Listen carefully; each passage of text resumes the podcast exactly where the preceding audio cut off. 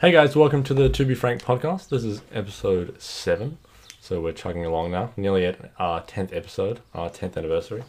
Um, so, Jason, how was your week this week? My week's been uh, pretty good, just sort of chilling. Haven't got much work done because I've kind of been resting over New Year's and all that. Um, uh, some exciting news: my cover artist has started um, working on the the mock-ups for the um, for the book cover, the Immortal King cover Hell yeah! uh, which is exciting. I'm looking forward to seeing what she comes up with. Mm. She's just starting with a few uh, ideas, like some sketches, and Mm. I'm gonna look through them, see what I like, any suggestions, that sort of thing. But Mm. I'm I'm pretty pumped for for seeing that.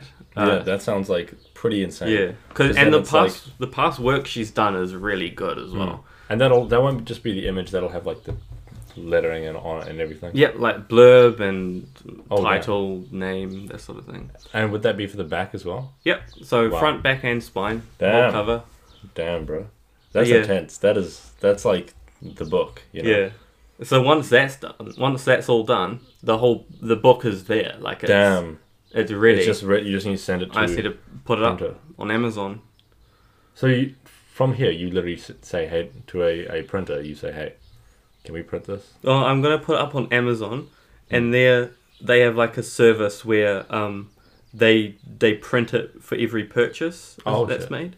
Wow. Um, so you just put the book up. You can either buy on ebook, we're already there, Hmm. um, and you just download that to Kindle or whatever, um, or you can print a paperback. And Hmm. Amazon has a um, company that prints it all and Wow.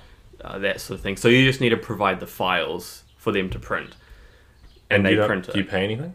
You don't pay anything, but they take a cut Yeah. of the sale price Damn. um, for the, for the printing costs. That's pretty sick. Yeah. Like it's pretty low investment, mm. low risk from everyone's perspective. Yeah, so it's about they take like a thirty percent cut. Yeah. It can be a bit more, a bit less, depending on sort of deals you do with them. Uh, but the average is about 30% cut, which is pretty Mm. good considering traditional publishers can take between like 70 to 90% Seventy cut. to ninety percent. yeah, Oh, because my. traditional publishers don't just print, they do the cover, they do Oh, the yeah. editing. So all the stuff that you're having to do that isn't writing. yeah. Oh, okay. That Um, but makes sense. Amazon just prints it. Like they don't edit, do do anything. They just print what you give them. Yeah. Um, so they take less of a cut. so I could submit a Word file, Yeah. te- like theoretically, with a, s- some cover art, mm-hmm. and theoretically, if someone bought it, they'd print it. Yeah.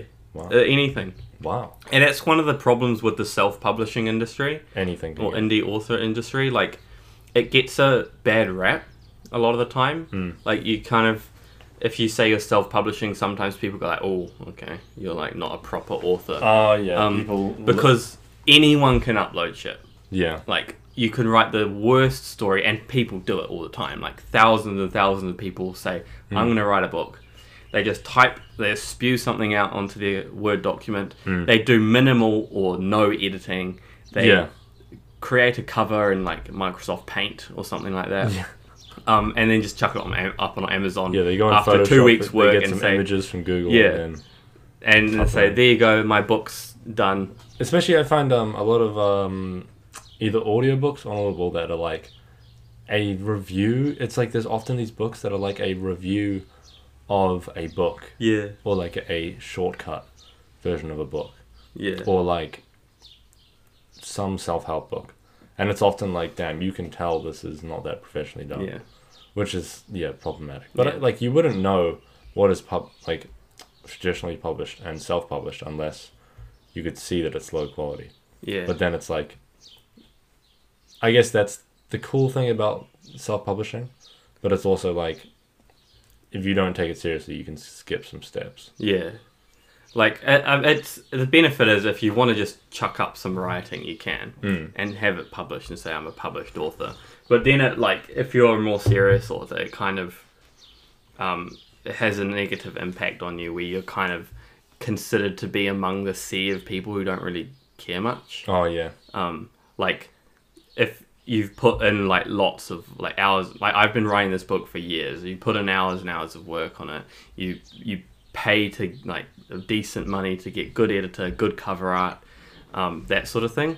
Um, and you do all that and you take it really seriously. You're lumped in with like the Yeah. other like the people who don't care rather than with the people who do care.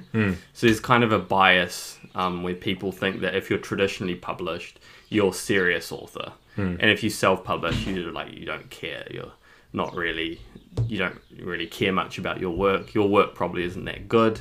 Um, that sort of thing.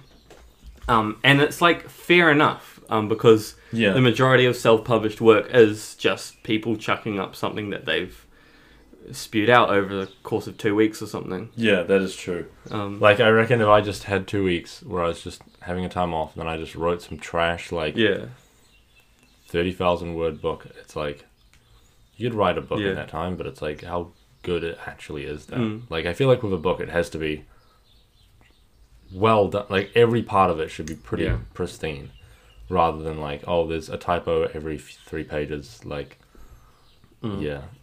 You ever find typos nowadays? If you look through it, you're like, fuck, I forgot a typo. Or like you see that. I think that's guaranteed. Like, it's if you've got humans, work even com- Yeah. computers working on it, like the, you're gonna miss stuff. Hmm. Um, and so that's why I have I'm I'm not looking through it again until I've published, because I just like if I just keep looking through looking for typos, I'm never gonna finish it Yeah. because there'll always be a typo. Do And you like have um Grammarly? Where I you- don't Do you think it's use too it long really. for books? I think Grammarly, like, It kind of makes it so you, it's like you have to put it into their software yeah, and then take it back out, which Like, is I- like terrible. I don't really need Grammarly because I think my grammar ability is quite good, and I got an editor, um, and I just went through it myself, kind of looking for the mistakes and all that. Not I, not really worrying about what Grammarly or Word or whatever Hmm. says. Um, but like some, a lot of authors will just chuck their writing through Grammarly. And then they're like, and just like edited. tick off every single mistake without Yeah. actually reviewing it Yeah, properly. I've done that with essays before, and then you look back and you're like, Yeah. wait a minute, that Yeah. didn't make sense. Like I feel like Grammarly's still not a. F- I don't know. I think they just get things wrong all the time. It can it can be useful yeah, definitely. because it can identify potential mistakes. but that you if might their miss. fixes are often Yeah. wrong. Have you heard that quote? It's like someone can tell you that there's something wrong with your work, Yeah, or there's something not complete about your work, but they cannot tell you how to fix Yeah. it. They can never tell you how to fix it. and that's why like if you're using Grammarly or, or just word spell check or whatever, Hmm. you need to actually review the yeah, under- you cannot like- just click. Yes, yeah yes, yes, exactly. yes. You have to look and say, okay, is Grammarly right? Sometimes they are, sometimes Yeah. they're not, I find sometimes it'll put in something that just makes absolutely Yeah. no sense. because it's just an AI, it's just a computer, and they Yeah. don't know what you're trying to say. They just And I don't know. can kind of guess what you're trying to say. yeah, I don't feel as though it's getting progressively better at a faster rate. Like, Yeah. it's kind of every time I use it, I'm like, oh, it doesn't seem amazing. Mm. Like it's, it's like eh, subpar stuff. Yeah. It's usually like you should have a full stop. here. Yeah, like I have it, and I kind of use it, but I don't. Hmm. I, I'd never pay for like the Oh no, my friend did, Premium and he or said it whatever. was worth it, but really. yeah, because apparently there's other stuff that they give you, Oh, yeah. but I don't. know. I just. it's, it is pretty expensive. I think. I just think I know what I'm trying to say better than what a computer could know. Yeah, but I guess, for instance, my grammar and writing is relatively bad, Right. but it's getting better over time, just with writing more, as Yeah. you would expect. But like, That's another thing. Like you- Grammarly can stunt your improvement. yeah, like, you it- just rely on it. Exactly. Yeah. I used to just spew words onto a page when I was writing an essay for uni, and then I would go and like chuck it through Grammarly, Yeah. make sure the grammar's fine, but I wouldn't actually edit the content. So it's like, that's not editing. No. Like, you kind of have to actually edit. That's just proofreading, Yeah, and you're not even doing the reading part of proofreading. 'cause yeah. I Grammarly's wouldn't, even, I doing wouldn't it. even read it over once. I would Yeah. just submit it, and then I'd be like, why did I get a bad? Yeah, grade? that's what, and that's what a lot of self-published authors do. They just like Oh, man. don't read over it, or Right. they'll read over it just once, and then Yeah.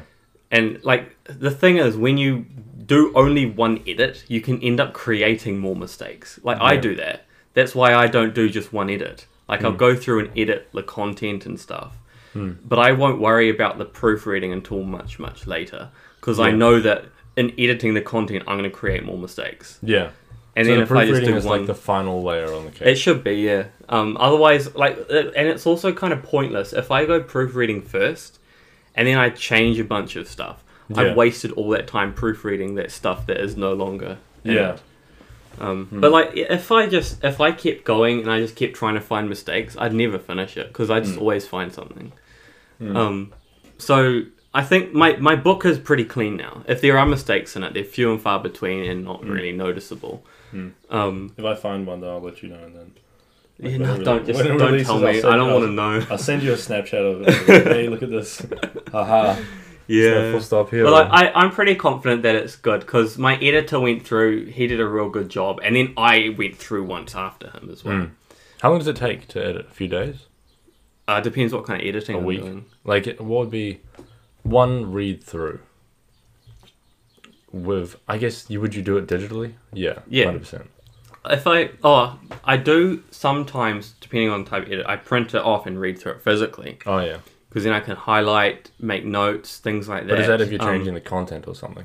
Yeah, so usually I start by doing a really big plot review. Hmm. Um, so I'll change huge chunks of events and move things around and change how things happen, which then make it influences the more- rest of the story. Just Right. to make it really. Because in my first draft, when I'm just spewing the story out, it kind Hmm. of is a bit of a mess Yeah.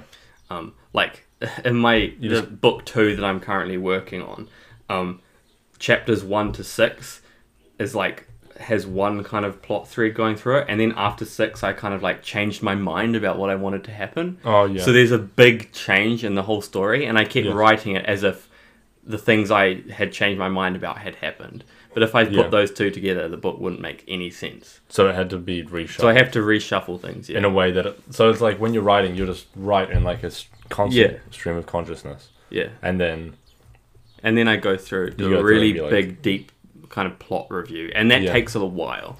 Like it can take me like two hours to do one chapter just to rewrite it yeah Hmm. I've after tried to- going through and editing, like and editing essays in that way takes ages because Yeah. it's like you're trying to organize it in the the closest to perfect you can get. yeah. And it, it's necessary, so Yeah. I Hmm. don't mind the the, the it taking that long. And then after that, I go through and I do a, a revision of the changes. Hmm. So I'll I'll make all the big changes, big plot changes. and you do this in Google Drive I use Word. Word yeah um, I do all the big plot changes, and I'll go through and do a an- a second revision, and I'll just go through and make sure everything is how I want it in terms of big plot things. Once I've done that, if that's all good, um, I'll then go through and do more uh, focused changes. So, like, I'll do a character revision where I make sure the characters are consistent and how I want them. I'll then do a um, sort of setting revision where I make sure the setting is all consistent. The you ever like the law, the switch it up- history, you the ever, like, religion. switch the setting heaps Nah, nah. Usually the setting stays the same. it's more like slight changes Yeah. So it's more like um, uh, things that have happened in the past which influences certain events, and I make sure that the the dates are all correct. That's another big one because it takes place over a period of time. I have to make sure that period of time is consistent. It like, makes logical sense. Yeah. Like for example, like if I'm talking about a full moon, I have to make sure I'm not talking about a half moon the next day or Yeah. something like that because that wouldn't make sense. Um, so I have to make sure the timeline is all consistent. I have to make sure that if I'm talking about the end of winter Mm. in one part, that enough time has passed before I can start talking about warm weather, Yeah. that sort of thing. So I have to make Mm. sure that's all consistent. Does the Um, editor do much of that, or is that primarily? You can pay an editor to do that, but I didn't because 'Cause it's it's way more your expensive, storytelling. and I don't think I needed it. Yeah, Um, because then it's like you you- you're giving up a little bit of the control to the Yeah. creative. um, and also I just think like I did a pretty good job making it consistent, and Yeah. that would not be the problem if there are problems in it, the Mm. consistency. And you also have to think about like festivals and uh, religious event like that sort of thing, um, which Mm. happen in the timeline. Like they have to fit Mm. with the calendar and all that in, in the in the world. Um, so I do a revision where I'm making sure all that's correct, and then I'll do another revision to make sure it's just as I want it. So just another general checkup. so that would be a whole read through Yeah, and then I do it. Then I will start proofreading it. Damn. Oh. I, c- I, I- I am not that excited for the editing portion of my book. the writing is fun, but the editing is necessary. Yeah. So, yeah, and I don't really mind how long it takes, as long as I just put in a decent amount every week. Yeah. I think that's more the goal. I because it's to me it's like I'm not pursuing it in the same way with the same seriousness. Yeah. For me, it's more like oh, I'm gonna write a book. I might release it as just an ebook. I might Yeah. release it as a physical book. Don't know. I don't know. Might try and get it traditionally published. Might try not. Well, if you self-publish it, you might as well do paperbacks as well. Yeah. Because if you're putting it up on Amazon, which is the main market, the main ebook Mm. thing, They can um, publish it for you. they uh, you might as well Wait. because it's the same thing for Yeah. ebook and printing. Yeah. Like, you just put it up on CreateSpace yeah. and say, yeah, I, I want this also to be printed. That would be nice to, to Yeah. have a physical book. I just don't even know what it'll look like at the end. Like if it's more of a telling my story and educational, but Yeah. if it's if it's purely educational, then I'm not I'm unsure. But because yeah, We'll just see where it goes. yeah, that's the thing. I'll see.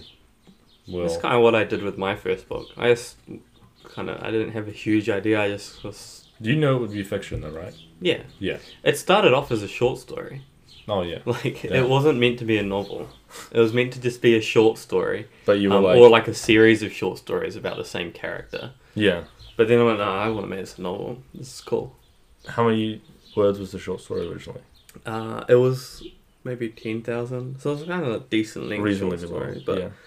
um, I kind of like I, I was writing, and I kind of fell in love with the characters. You were Um, like, this Edward kinda and makes Matilda sense. specifically, and I like the setting. I'm like, but there was mainly the characters. I, s- I was thinking, yeah, I kind of want to write more about these two. Hmm. Um, and I figured the best way to do that would be to make a Yeah. novel. That was kind of like me with the podcast. I was like, I like interviewing other people, but I Yeah. started doing fitness and I was like, damn, Mm.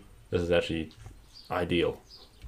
Pretty sick. Yeah, I think that's what happens in a lot of cases. Like you just kind of Mm. start doing something and then just let let it take you where it wants to go. Yeah.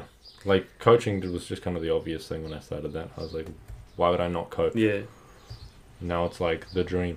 yeah. You kind of just have to go with the flow a little bit sometimes instead of trying to focus like this is what I set out to do and this is what I it has to be. Yeah, you can Like- totally change it. Like, yeah, like I remember th- when I first thought of doing the book, it was like, oh, it'd be cool to like,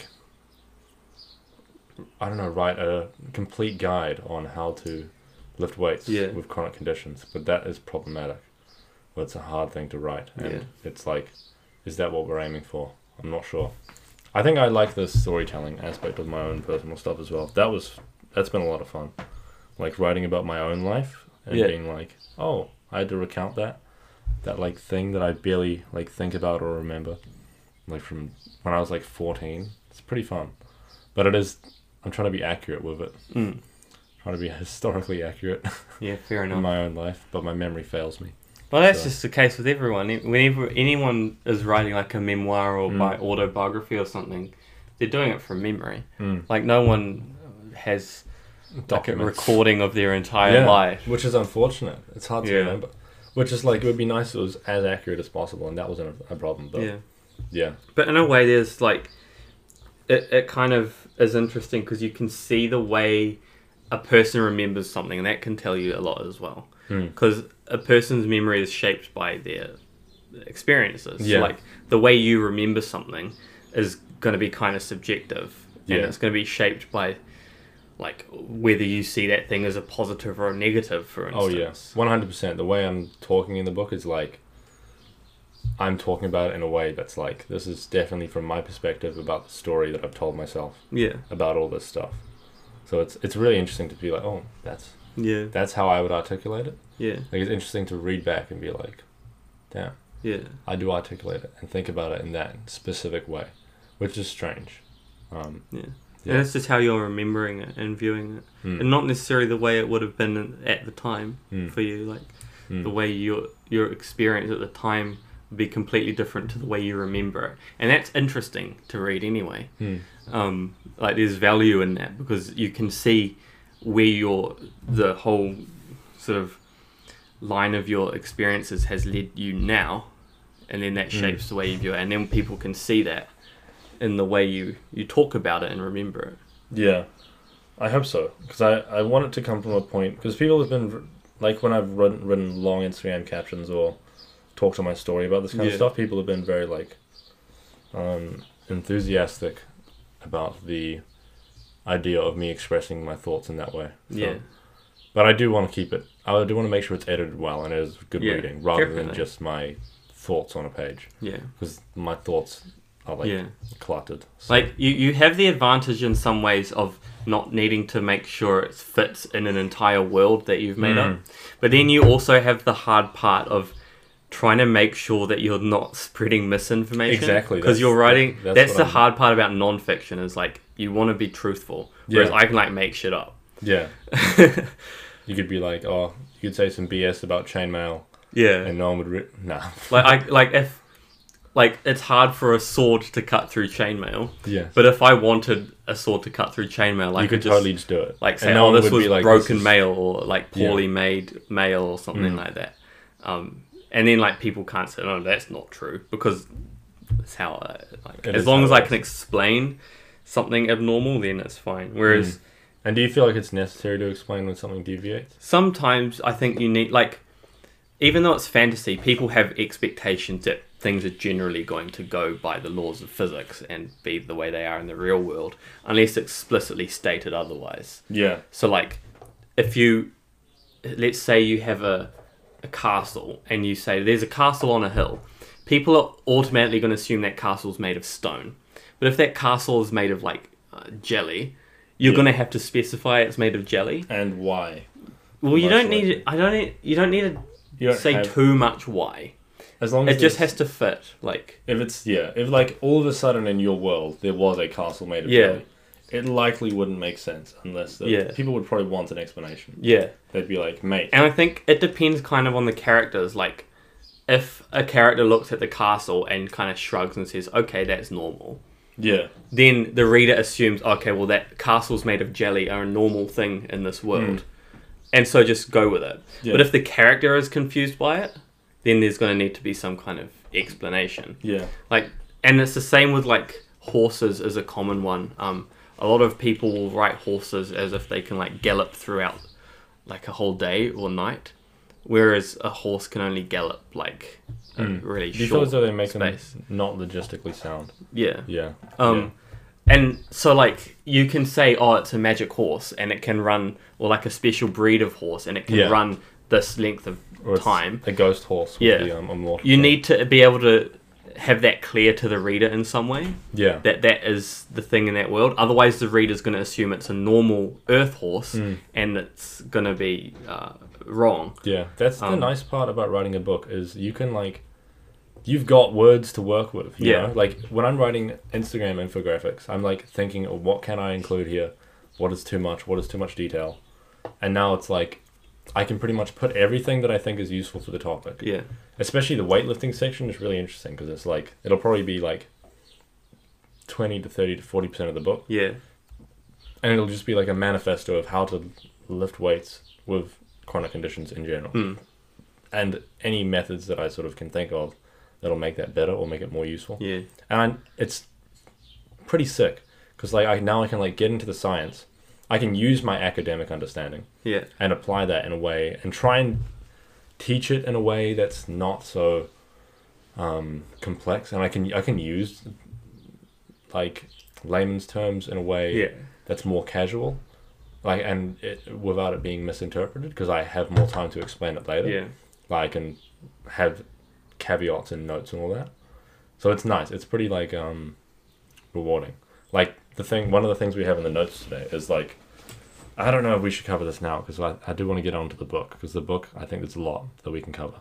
Um, but like th- I think it one one of the things I wrote down in the notes for this week that I want to talk about is like this idea of like always feeling the pressure to be an expert. Yeah. And the book kind of relieves that in a way because it's like I know I've got 50,000 plus words to work with. So like if a chapter has to go for like ages and there has to be a, a caveat chapter after.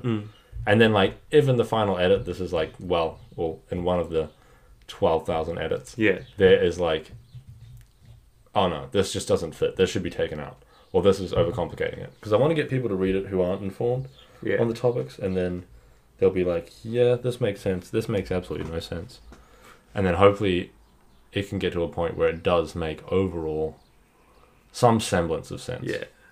Like, but then there's not many other mediums. Like on a podcast, it's hard to make it like a finalized, perfect expression of what you're trying to say. Yeah. Because you're literally just talking. You can't edit, like you can't revise what you're saying. Yeah, you can you can take bits out. yeah, Oh. but you can't really. Yeah, you could insert things in theoretically, but it's like realistically, it would kind of be problematic Yeah. to the conversation because you'd have to everyone involved in the podcast would have to be there Yeah, recording new parts, yeah, which kind of takes away from the Yeah. point.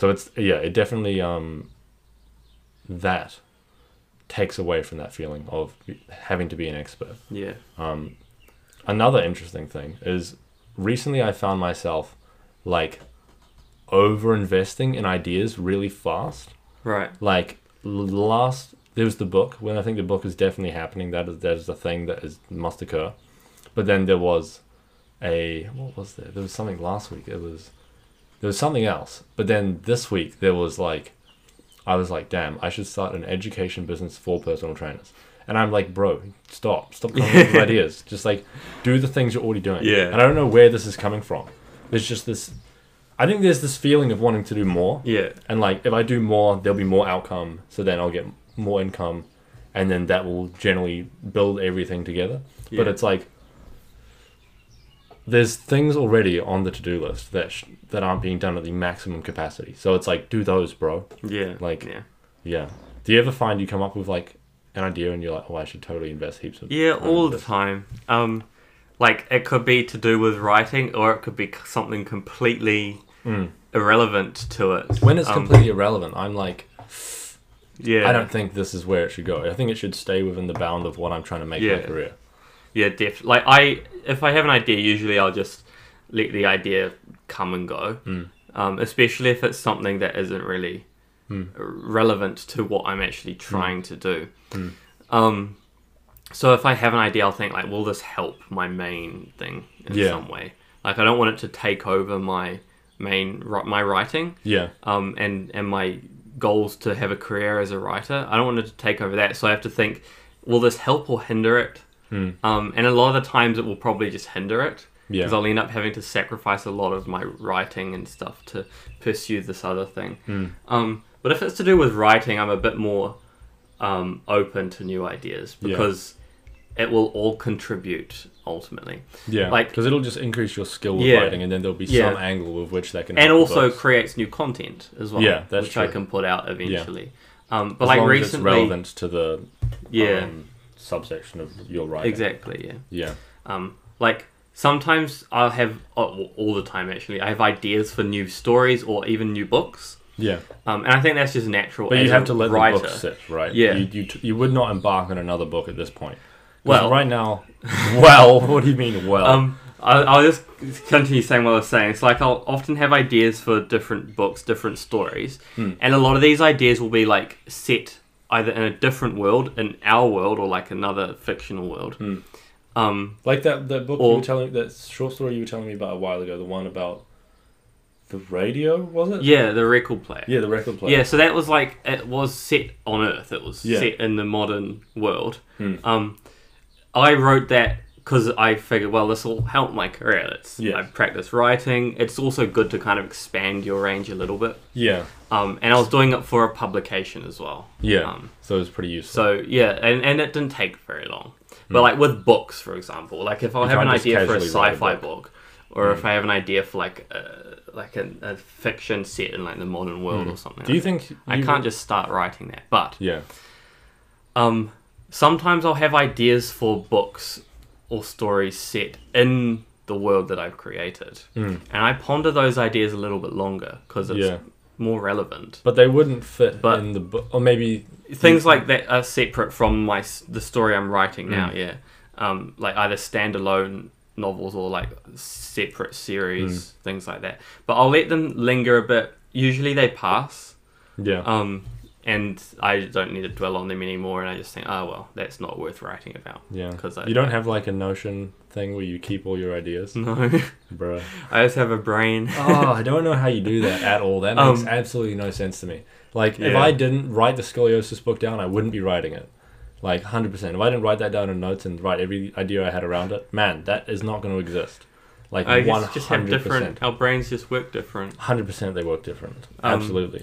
Like recently, I've I've had an idea that has lingered, um, for a book, a standalone novel set in the world I've created. Maybe not Ardon, but like a maybe a nearby country or Yeah. something like that. But in the world I've created, um, a, a standalone novel, just a single book, not a series or anything like that.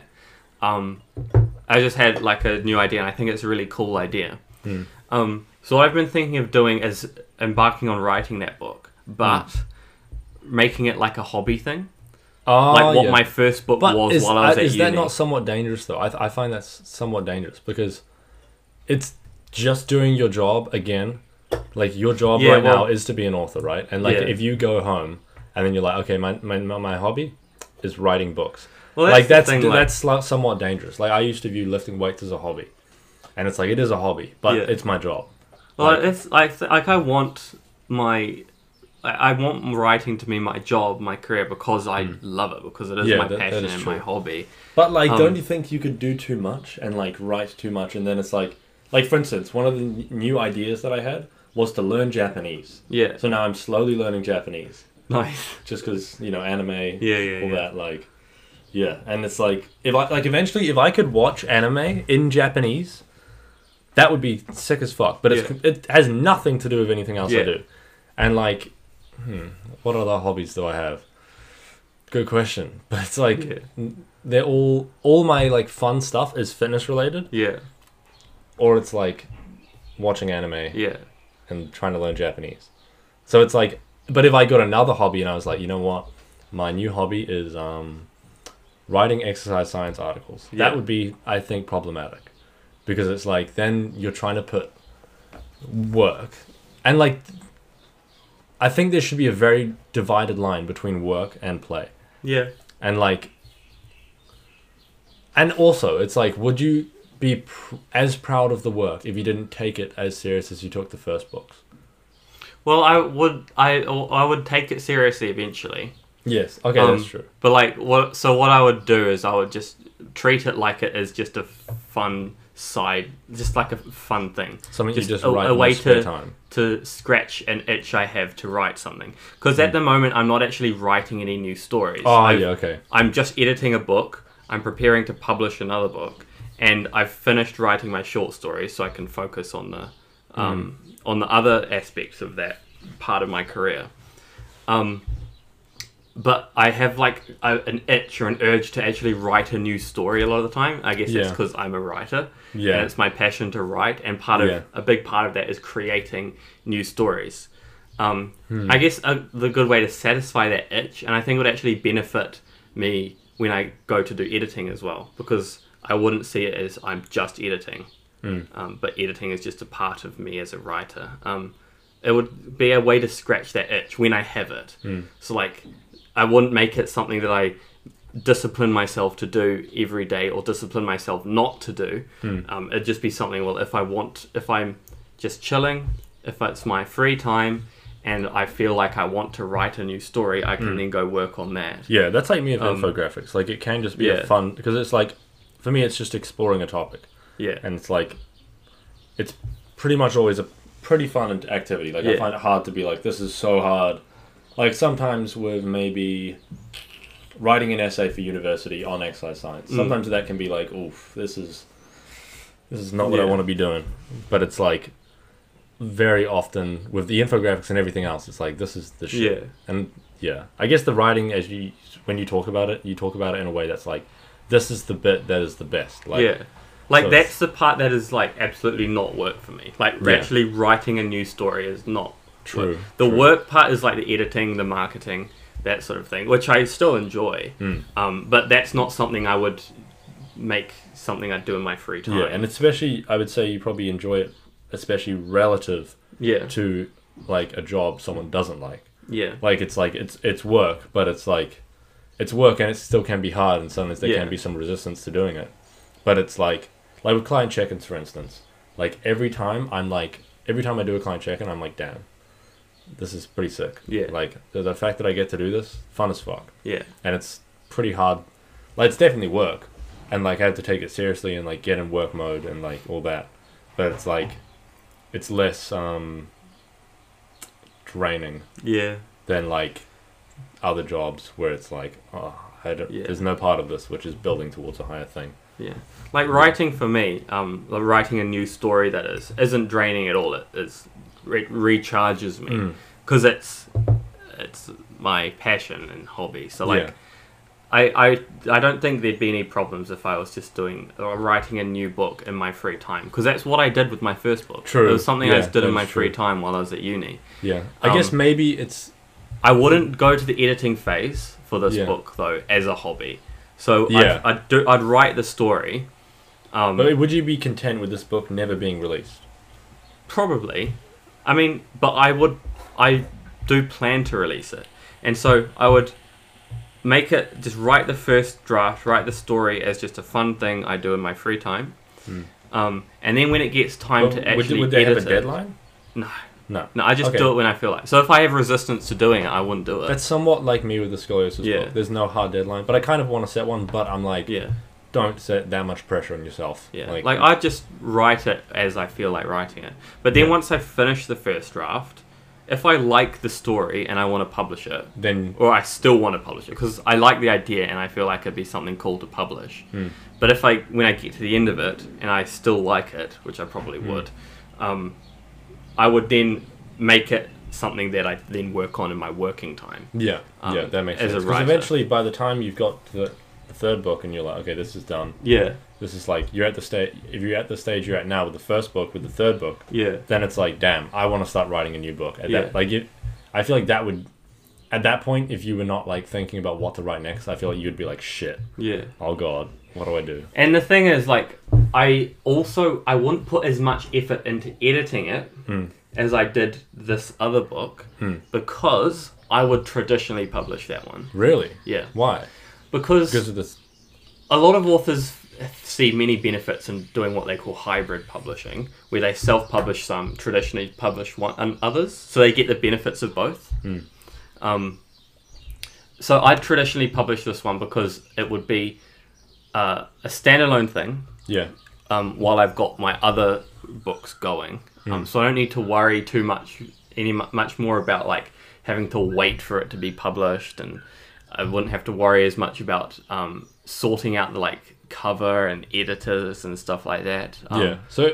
And so it would just be like more of like a, a passion project Yeah. that I just then chuck to a traditional publisher and say, "Here, that's your problem." Yeah. Um, so you would you would produce the manuscript, and then, but I'd revise it a bit, make sure it's clean and Yeah. and readable. because you would have the evidence of the other three books as well. Yeah. You'd be like, oh, this is in the same universe. yeah. I think that would. So do you feel as though with the first book, if you were like, hey, if you asked a tr- traditional publisher, do you feel like it'd be really difficult for them to be like, yeah, because there's no like insurance there. Yeah. There's no like backup. I saying, think hey, it would be hard to get traditionally published for my first book. Yeah. And what do then, you, what do it- you think about for the scoliosis book? Because like, I think it wouldn't be impossible to get traditional publishing Mm. because it's a very milkable story. Like it's pretty easy to milk. Yeah. Like one time, I literally went on Seven Sharp and talked about the th- whole story. that's right. Yeah, that thing. like, and th- I mean, that was like not out of my own. Yeah. I just went up to the guy on the street and I was like, "Hey, what are you doing? Why are you interviewing people? What's up? Can I help?" And then he was like, "Yep, what's your story?" And I like went on the fucking Nice. TV show, and like, but it was very, very milkable. They were hyped with it, like, and I think I could. The goal eventually, if I could make this book somewhat like biography style, then I think I could leverage it in such a way that I could get on TV and right. be like, that would be the move. I think that would straight up be the move. And then, because it's like a quite common problem, and it's like no one, not many people could write the book. Yeah. So it's, yeah.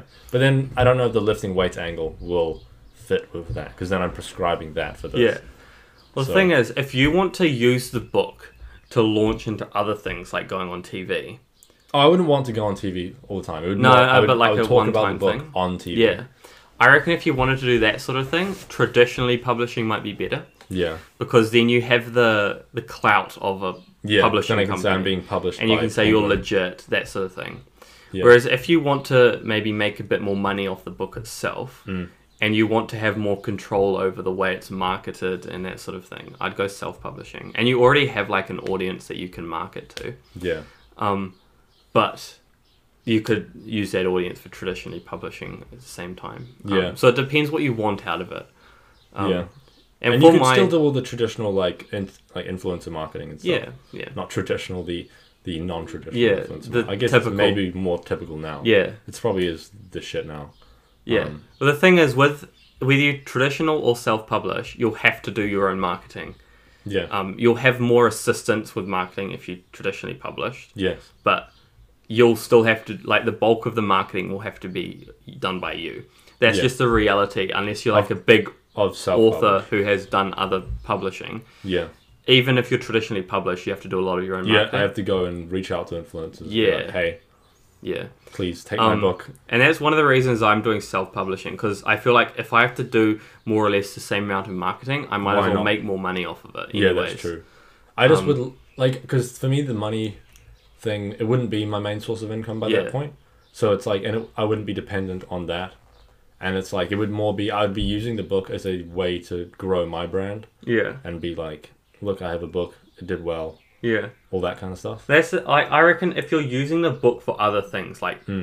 if that isn't, if you're not trying to make something of the book itself, but rather Oh no, the, I definitely the want book the into- book to be like this is the scoliosis book, Yeah. and it will be for the next twenty years. That would be ideal. And then I would probably want to write a like more complete version when I'm like in my thirties. Yeah, well, traditionally publishing might be best then because you'll get more clout from it. Like Yeah. you'll get uh, more sort of reputation as the scoliosis book. Yeah, um, that would be ideal because there's one other author who's published, but they're in scoliosis. There's like not ma- there's maybe a few others, but Yeah. they're very unknown. Like no one I've even heard of. Even when googling it, it's like Yeah.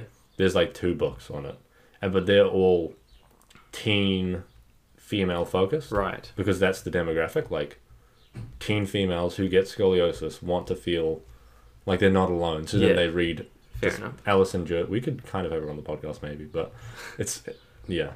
But um, it's it's very it's like teen focused, um, like teen. I don't know if it's teen rom com, but it's like teen, teen teen fiction, Yeah. and that's definitely not the angle I'm going from. yeah. Fair. enough. So it's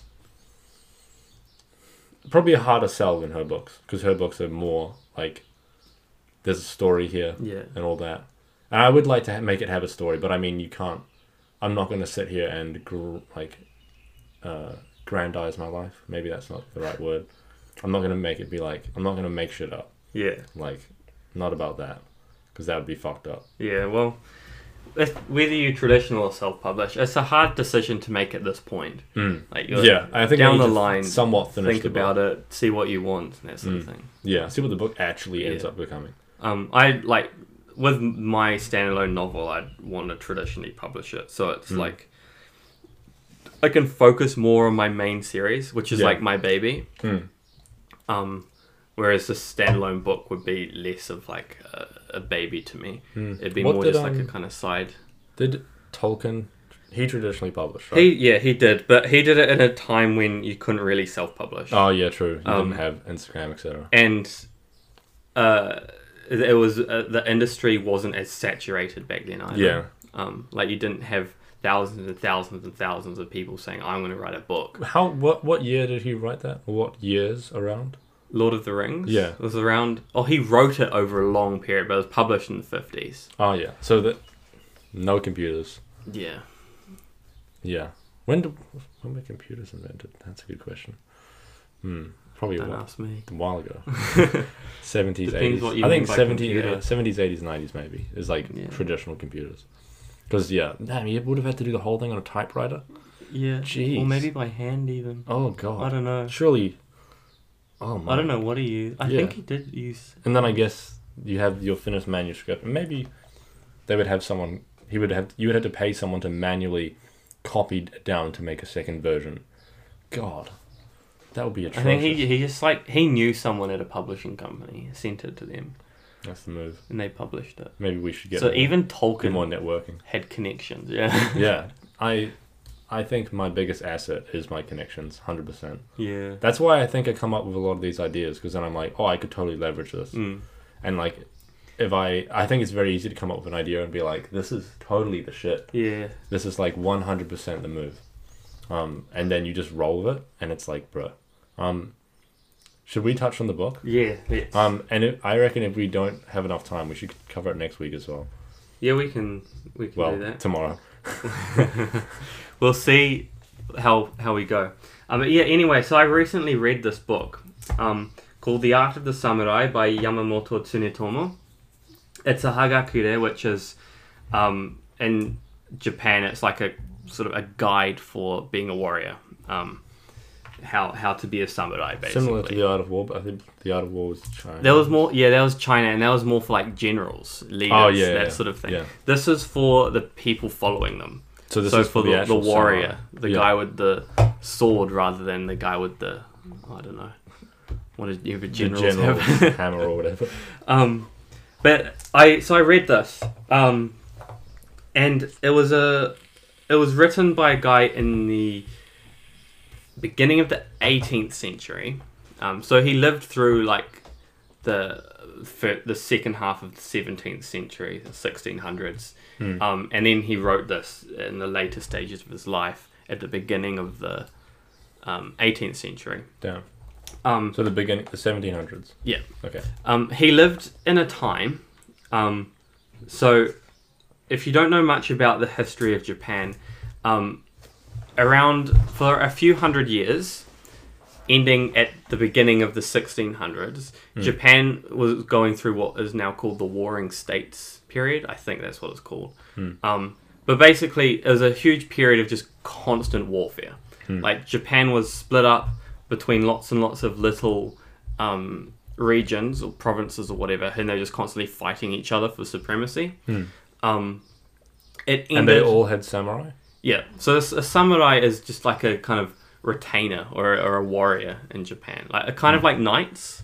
Oh, yeah. Yeah. Um, so knights, but they're, they're definitely elevated above like common soldiers. Yeah. Yeah. So samurai would typically have like a, a land or a f- or fief or whatever. Yeah. So they would have relatively high status in Um, yeah. society. So they were like the kind of um, class between the ruling classes and the peasant classes and merchant classes. So they were like like knights. So they weren't Hmm. big lords and rulers, um, but they were they had status. Hmm. They were warriors. They had land and um, people below them, that sort of thing. Hmm. Um, the um, so they were in in this warring period. Everyone, everyone was fighting each other, um, and it ended when one of those um, clans managed to unite the country under what they called the Tokugawa shogunate. oh, yeah. Um, and that lasted up until like the 19th century. Hmm. Um, but this shogunate brought peace and order and law back to Japan. So Hmm. they were no longer warring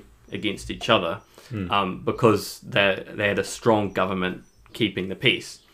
Um, and so uh, Tsunetomo was writing this.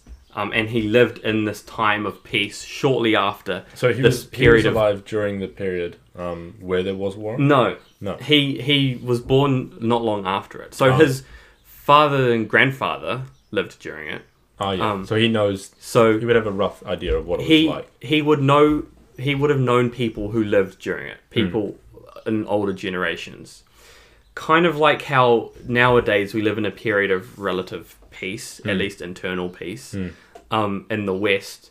But we have like grandparents and great grandparents who remember the time of of this constant, like total Hmm. worldwide warfare.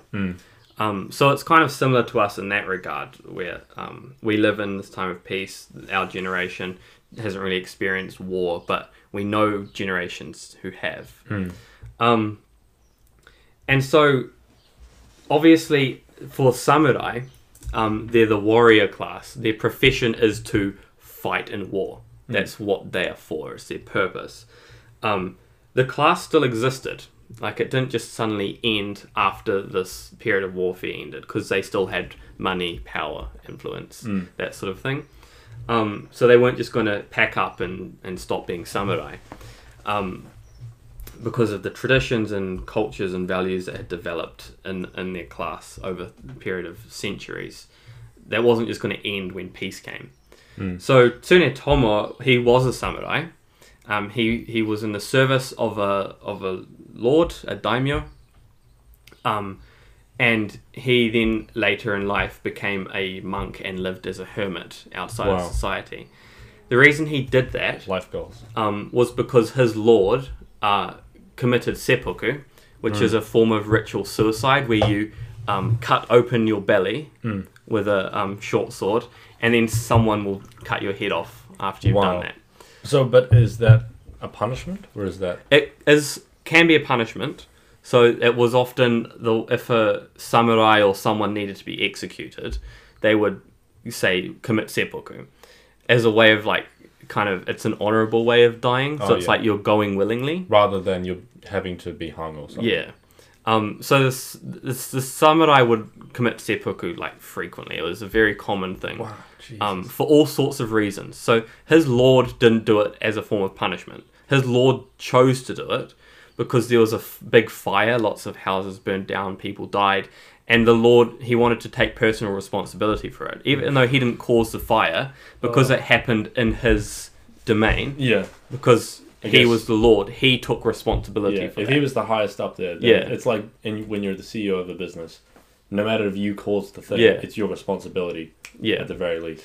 Um, so he took personal responsibility for the fire, and because the honourable thing to do at the time was to commit seppuku as a way of taking personal responsibility, his lord did that. His lord killed himself Yeah, um, completely willingly.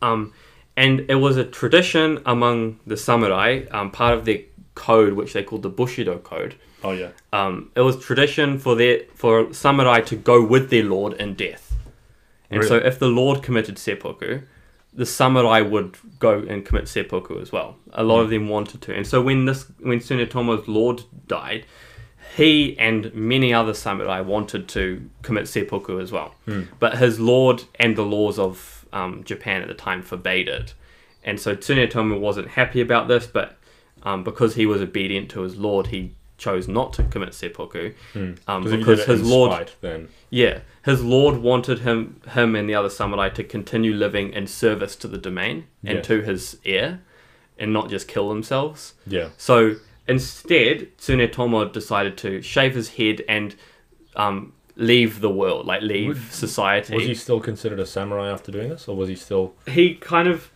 i guess so um, Hmm. he was like he became a monk but he also he didn't abandon his samurai identity right? Um, yes, he still followed the Bushido yeah code. so the reason he became a monk was so he could die in quotes Um, Right. so he he died in the sense of even though his body was still alive he had left society Right. Okay. um, he he no longer f- pursued any like personal things.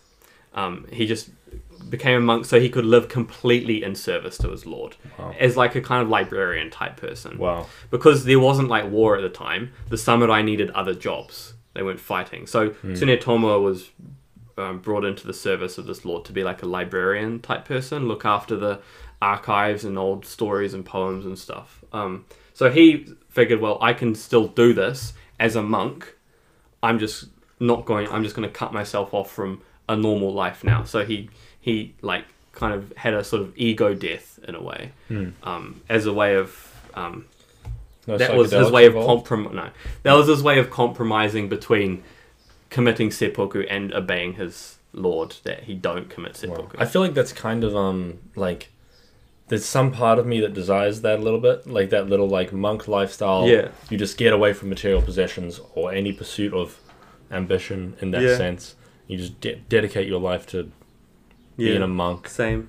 Like there's there's a part of like for, remember the farm the farm trip Yeah. the acid farm trip, that guy who owned the farm totally lives like this. Yeah, Like he lives in a way that's like, it doesn't seem as though he's aiming for like materialistic things. He Yeah. kind of.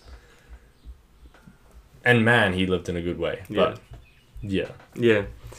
I mean, the whole point of this book and why I brought it in is because it I think it's very relevant today. Partly because of that whole thing where we live in a similar time. Yeah. With similar um, similar things going on where um, we live in a peaceful time. Hmm. Um, in contrast to a recent time of like constant warfare, Hmm. like peace, sometimes people call the period we're living in now the long peace, um, because peace is abnormal if Hmm. Yeah. we're looking at the history of humanity, war is like the default Hmm. state for most societies. And peace this long that we've had in the West Hmm. um, is very unusual. But would you say, um, somewhat off, to- off topic, would you, would you say in general this peace that we're having now is primarily in the West? yeah, it's not I mean, like- obviously, it's there's not like war around the globally, place. yeah. and the and the West is involved in wars. Yeah, yeah. but like in terms of just general day to day life, it, It's pretty peaceful standard and, like, Westerners. normal, yeah. yeah. Um, and so that was similar back in Sunetomo's time. Like he was Mm. Pretty living in a period of prosperous. long peace, lots of prosperity. Yep.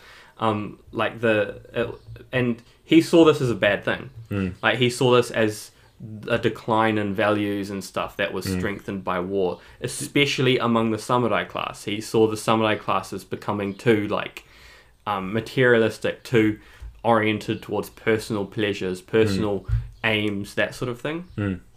Um, and so he wrote a guide for samurai to continue living the Bushido code in a time when their entire purpose and profession was irrelevant.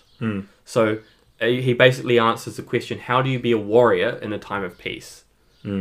Um, and the reason I brought this in, when I started reading this, I was reminded of a conversation we had a while ago um, about how um, you and I, and a lot of people, I Mm. think, especially men, um, have this sort of desire sometimes to um, like die in war or like Yeah. go and be in a Have battle or something something. where you're, you just, yeah. you give up your life for a cause that you know is greater. It's- Like most of the time, I want to um, live to a ripe old age and die peacefully Yeah. in a nice country cottage, Yeah. surrounded by my family, yeah. um, and then just sort of like draw my last breath and go with a smile. Yeah. Then other times I'll like, You want this. I want to- to be some calamity. Yeah, I or want, some- like- This is why COVID kind of. yeah, Like it was like, hey, this is not a world war, but it's effectively the same thing. yeah, It's just this presents some some hardship, yeah. and then we have to kind of band together Yeah. and sacrifice our own things. Yeah, like sometimes I I have an urge to like I don't know like die in battle defending the body of my king or something like that. just like me and the it's- boys it's just shield wall around the king, just like uh, one by one we get cut down in some Yeah. hopeless, For me- futile struggle. The feeling is often for me. It's often like people around me. Like Yeah. it'll be it'll be more like modern sense of like, let's say I'll I'll just be daydreaming and I'll be thinking like, damn, how could this occur in my life? And it would have to be like someone I know and love is in danger, and then I Yeah. just like say we're in the city and there's some guy trying to mug someone, Yeah, and then I'm like, I will give up my life. yeah, yeah, yeah, yeah. I, Like I uh, that- know the like, feeling. Yeah, like, it's it's weird. like I think it, it seems kind of silly, and I mean in a way it is. Like peace is a good thing. yes, um, because the main the highest pursuit is like a pursuit of knowledge a pursuit of virtue Mm. and peace is the best way to do that in my opinion if you're Yeah. living in a time of peace you can really you focus can read the on most books. yeah exactly um, but like i think it's not a bad thing to have these thoughts and these urges either Mm. um, i think it's normal and natural and pretty um, it makes a lot of sense especially nowadays Yeah, I think a lot of it comes from a, a sort of a desire to find a sort of meaning and purpose, but like really powerful meaning. Yeah, and because powerful- it's so obvious. Yeah. Then it's not like like right now with with doing entrepreneurial things or stuff like that, or like making yourself Yeah. following ambition in today's society in like a materialistic sense where you're ascending through a hierarchy. Mm. Like that's really cool, but it's not like super honorable or like Yeah. you know it's kind of like you're just bettering yourself yeah, because that's what you're meant to do and it's the good thing to do and then you can be more prosperous prosperous and then if you have a good heart or whatever you can donate Exactly, heaps of money to yeah. charity or something yeah, and like when think about it, like when you if you want to like sacrifice your life to save someone from being mugged, Hmm. um, it's like you want to die so someone can keep their twenty dollars, Yes. or like you want to sort of die defending the body of someone who's already died, or Yes. something like. is the desire really to die? or, I or don't to think be so. the protector. exactly. Be, like to it's be the desire to altruistic. in that moment, that brief moment, yes, do the right thing. not be you. Yes. Like just be dead before you die, just Mm. to kind of transcend oneself and be living for something higher. We want. I think it's an, like often part of it is you want society to look at you and your sacrifice and be like, yeah.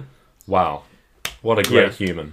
and this book talks it deals with that kind of uh, that sense i think in a Hmm. Yes. way like it, it provides a solution for that um, urge and that desire and kind of the lack of meaning and purpose that a lot of people nowadays in the west Hmm. face Um, because of the prosperity. Like, what's the quote? Um, good time, good times make weak men. yeah Weak men breed bad times or something. Mm. something like that Some- yeah what is- i know what you're talking about yeah, um, I think many people have pro- hopefully heard like that this quote. this book basically um, it, it provides a, a new purpose for the samurai um, it provides a way for them to still l- practice and live bushido without being in war Hmm. and a society like for the samurai it's considered a shameful thing to die in one's um, in, in one's bed Hmm. like they call it like a straw death or something like that or a sleeping mat death i think it is Hmm. um, and it's a shameful thing to die an old man in your bed as a Because you samurai didn't because you do weren't enough or- you weren't d- being killed in battle like the idea Yeah. Hmm. is eventually if you're in enough battles you will die from that or eventually you will commit seppuku because your lord has died yes, um, so it's considered a shameful thing to die in your sleeping mat. But that was the reality for most samurai in these days. Like Yeah. you weren't in war anymore, so you would probably die in your sleeping and mat. often no reason to commit seppuku. Yeah. Um, and if you did have a reason to commit seppuku, like your lord died and you wanted to follow him in death, you weren't allowed to because the lord would be like, no, l- help my son Yeah. who's going to succeed me. Or the laws of your domain would actually prohibit it. Yeah.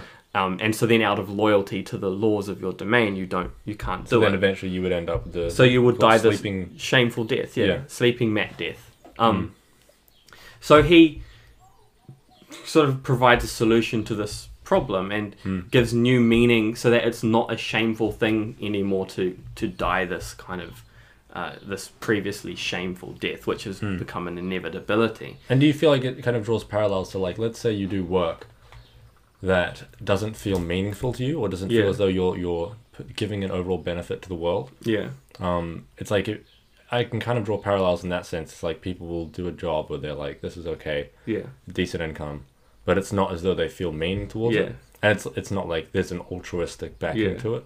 that, that's the thing. A lot of people nowadays, their their work, what they spend most of their lives doing, Yeah. is merely to survive. Yeah, Um, and that is what the uh, Tsunia Tomo and a lot of samurai see as shameful. Like, Hmm. if you're just living to live, then Yeah. there's not really much point And to especially if you're just like living to live in a way that's like just positive feedback into your own Yeah. world rather than the external Yeah. world. Like you don't have any it. Yeah, external sense of I'm affecting the world around me positively. yeah. Like in the like the Bushido code, there's a quote. Like at the first thing in this book is, um, he says, "I've discovered that Bushido means to die." Hmm. Um, and so the book is immediately like you introduced with this idea that death is going to be a prominent theme in this book, and it is. It, death is all throughout this book, whether it's talking about dying in a way like in a sort of uh, philosophical sense, or there's like a lot of little anecdotes, little events that have happened that he's recalling where someone has died. Like he talks about seppuku a lot. He talks about people who have just been killed and who've had their heads chopped off just because they angered someone or something like that. Um, but the thing with death in this book is it's treated like the lightest thing. Yeah. Like it's just the most. It, there's nothing significant about death in this. yeah. It's more like an it's an it's an honorable mandatory thing. um, Yeah, like it's just it's treated as if it's just like, eh, okay, he died, cool. because the concern in this with with this the concern in Bushido um, is not whether or not one dies, but whether or not one dies well, Yes. and in that and by extension, whether or not one has lived well. Yeah. So it might seem at face value that this that the Bushido code is something grim, like it's all about death. It's just like a death cult. It's oriented Mm. Yeah. Well, towards it's that. like how much It's- impact did you have on the world? Yeah, it's it's very much a life affirming philosophy Mm. um, that is presented in this book. It's it's it's all about life, um, and death is just something that happens. Um, and so one of the main ideas in this is it turns the Bushido code, a code of a warrior, um, into like a more spiritual or inward discipline, something that you can practice purely internally, just with yourself. You don't need any wars or any lord to die or anything like that for one to practice the Bushido code. So it turns a, a warrior lifestyle, basically, it, it, it gives meaning to life and service. Um, there's these, uh, the code he has is defined by the four vows of the house, which um, everyone should follow to the highest culmination. He says, uh, the four vows are I will not allow myself to fall behind others in Bushido, which means to be resolved and to make one's martial valor manifest in the world. So um, basically to perfect oneself and to put the best of oneself into the world. Um, the next vow is I will be of use to my Lord. Um, so to basically make oneself the most useful one can be to a higher person, someone, the, the person that you are serving. Make yourself completely useful to them in whatever way they need. Um, whether that is to go to war for them or to be their librarian or something like that. Um, uh, the next one is to be filial towards one's parents What does that mean? um, like kind of loyal, I guess, Oh, yeah. and, and pious towards one's parents, and then by extension, the family and ancestors. Hmm, How? would- What does pious mean? Like, um, sort of devoted in a religious sense. Oh yeah, Um, yeah. And then the other one is I will make myself of use to other people. Mm. Um, so that's vowel four. That's Valforia. And that means to work to build up other people, not just for their sake, but Hmm. so they will all become of use to their Lord. Mm. It's kind of like Jordan Peterson's idea of um, like you're a node in a network in life, Mm. and you, your work should positively influence people around you, or you should do your best Yeah. to be a be a node that is generally trending in the right direction. So then everyone that is influenced by you is trending in the right direction. Yeah. So then in general the world will get better. Yeah. Um, at least to the extent to which you can influence others. Yeah. Basically, that's kind of it. It's like a discipline for being of use to the world. And another big idea in this book is the idea that because everyone dies, it's not important. You're, you're not important. Like if if you die, it doesn't matter. How you live, it doesn't matter. But what survives after the person dies is the name.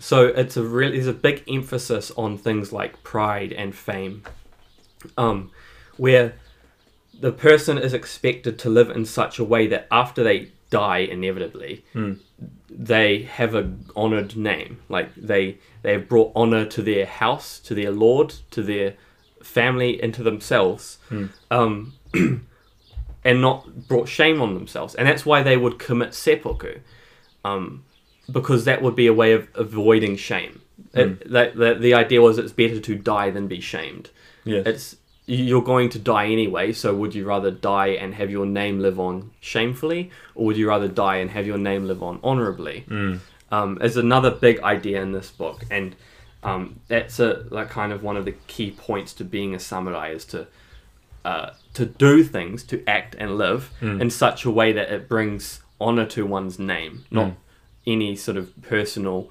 uh, things that will go when the person dies because the name lives on so the focus should be on the name um, and so it's just a, a, a lot of it is just advice and guidance on how to live in that way that Hmm. brings honor and does service, and that the honor comes from that service. So Hmm. And it's like so- a self-sacrificing service. Hmm. And the, so the guy who wrote it saw this as especially useful at this time because of the like extended prosperity. Yeah, so he doesn't explicitly state this is for this time. Right. Hmm. He states this is how to be a samurai. And it then is able to be applied because of the way he says be a samurai in this Hmm. way. The principles are able to be applied for peacetime and wartime. Oh, right, So yeah. it's not an explicitly peacetime book, Hmm. So but it's, a not doing book it that- in spite of the peace. yeah, Yeah. it's a book that turns Bushido in a, into a way that no matter what is going on around you, you can still live by this code. So if there is a war and you are called to go to war, you will li- you will serve and practice bushido as best you can in that war. You will show your martial prowess. You will um, fight and maybe die for your lord, um, and distinguish oneself and bring honor and glory to one's name. If you're in peace, you can do that in other ways. This is um, why, through like- service. It feels as though it's got a lot of parallels. I feel like this is the most practical use of philosophy. Like the, the books like this, like for instance, this to me is very comparable to like Ryan Holiday's trilogy because it's like that is made in a way where like he had a whole other book talking called the perennial seller, which is like a basically the idea of like if you create something, you want it to be perennial, you want it to Yeah. last for generations, you want it to be useful for generations. Yeah. And I feel like that this book is that, and same with like Ryan Holiday's trilogy. Yeah. It's like a practical philosophy. th- It's like embodying what philosophy is or like the general values Yeah, in a way that it can be applied at any time. And it's like his guidelines yeah. on like this is probably the correct way to live. Yeah, it's definitely it's a very very practical philosophy, Hmm. um, and very practical spirituality as well. Like it, Hmm. it is a spirituality, um, and it treats the world as if it's a dream. Like Right. the world, it, you don't need to be in the world. Yeah. um, you're gonna leave it one day. Yeah. so leave it in such a way that what you leave behind is, g- is good. It brings Hmm. Yeah. honor to you and and that sort of thing. Yeah. Um, Does it ever address the idea that like in general you your influence will fade with time regardless, but you should just try and have the most effective um large influence that you can possibly have that is positive. yeah, so it doesn't really address the fact that eventually you'll be forgotten. Yeah. Um, it's more just like focus on Doing as much doing as what you can. Yeah. Um, it, like being the best oneself can be that sort of thing. Uh, a- according to these strict th- these codes of honor. Um, and like it, it's almost it's like in a way it's also saying don't care, don't worry about that. Like Yes. don't worry about what is good, like your name after death. So it's kind of contradicting itself, but not in a bad way, um, because it's also saying like it doesn't matter if you're perceived as um, shameful if you aren't shameful. Like it, it's not saying um, adhere to what your society says is honorable and good. It's saying just adhere to what is honorable and good. Um, so it, it doesn't really care much about the fact that eventually the society's values and things of what is shameful will change and you might be viewed differently. Um, it's more just like live virtuously, honorably, ju- and well, and that is what matters. So it's a very inward focused thing. Like it it makes it so that your life is externally focused. You're focused on you of sacrificing the self basically in service and then in contradiction it's a very self-focused spirituality a very inward focused spirituality because it's sort of like how can you make yourself become the most Yeah. powerful force for good possible. yeah like it's it's I think this is probably the like philosophies like this are often the most attractive to people who are already ambitious and then they want to make their ambition useful because Mm. Yeah. otherwise it's like you can be super ambitious and you, you can achieve heaps but it's like for what Yeah. cause like is it for your own monetary Yeah. gain is there more to it than that Yeah, like he, um, it kind of contradicts a lot of Western values because in the West we, because of Christianity, we have an idea like it's good to be humble, it's good to be meek, it's good to be, um, like to have no pride and to lack ambition, um, to be content, that sort of thing. Um, Yeah. But this is different. Like it I- goes against those values of, um, humility. Like it, it's it promotes humility, of course. Um, humility is seen as a good thing, but on the other hand, it also says the a samurai should try to be the best in the world. Yeah, hundred percent. Like- I think that's like undeniable. Like, I don't see, I don't see that as problematic. Like, Yeah. what, like the, what is that idea in New Zealand? We have this um tall poppy syndrome. Yeah, Like that, I find is so problematic. Like I don't run into it that often, but it's just like, it makes it's the only reason for it is other people's fear of others over over, over Yeah. overpowering them or become or be, like becoming more than them yeah, and it's like it's just such a problematic um, idea and it's I don't see how people can really justify it. Yeah. Like if you there's n- th- there's no problem with ambition in, in and of itself. It's just like what are you Yeah. being ambitious about? What is your Yeah. end goal? Like if your end So goal that- is maximum income, Yeah. maybe that's somewhat problematic. Like so this book, um, it promotes ambition Hmm. and pride and fame and glory. Like a samurai should definitely be striving for these things, he says, whether it's in Yes. Hmm. war or in other pursuits. Like if your if your job as a samurai is to sort books out for your lord, you're going to be the best book sorter ever. Hmm. yeah, I think that's like and have your name like, nice way to live yeah. life. Um Like, but he I, like I want to be the best hypertrophy person. Yeah. and it's like that gives me a lot of meaning, but also it's very effective. Yeah. because now it's like I have a specific domain Yeah. that I can just try and master, Yeah. and it's like with without that specific domain or like, oh man, I don't Yeah. know. Where would you sh- shovel ambition to? Like you, ha- I feel like no matter what your craft, like even when I'm working, when I was doing podiatry, I was like, if I'm gonna do podiatry, if I'm gonna spend be spending time here, it's like it has to occur so I can do my masters. Yeah. It's like if I just go in, in there and I'm like kind of half-assing it, it's like well, Yeah. what- like if my goal truly is to improve healthcare and improve lifestyle diseases, I should do the best I can with that rather than half-assing it. Yeah. Like it's And that's what this book is kind of saying. But it's not and like it. So it advocates for pride and ambition in that sense. But then ultimately, it's advocating for humility in that all that ambition, all that fame, all that glory that you acquire and that you pursue is done for anyone but yourself. yeah, Like it's completely self-sacrificing. yeah, And that is why it's seen as a good thing for a samurai to kill himself the moment he does something shameful Hmm. or the moment he brings shame upon himself. Um, I do think nowadays though that idea is somewhat flawed, like the idea of seppuku.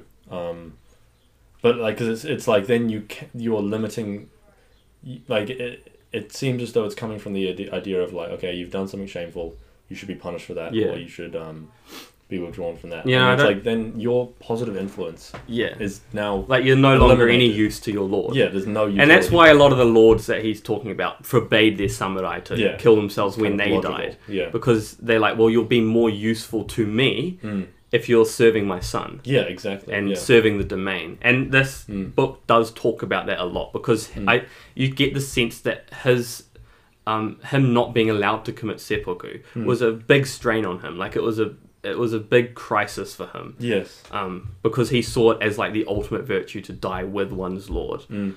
Um, and so he kind of deals a lot with like that. W- How do you continue to live in such a way where you can't commit seppuku? And so it provides an answer where, like, if you commit some, if you do something a little bit shameful, it's not necessarily the best to commit seppuku. Um, He's not advocating that everyone commits seppuku at a moment's notice whenever something slightly bad happens.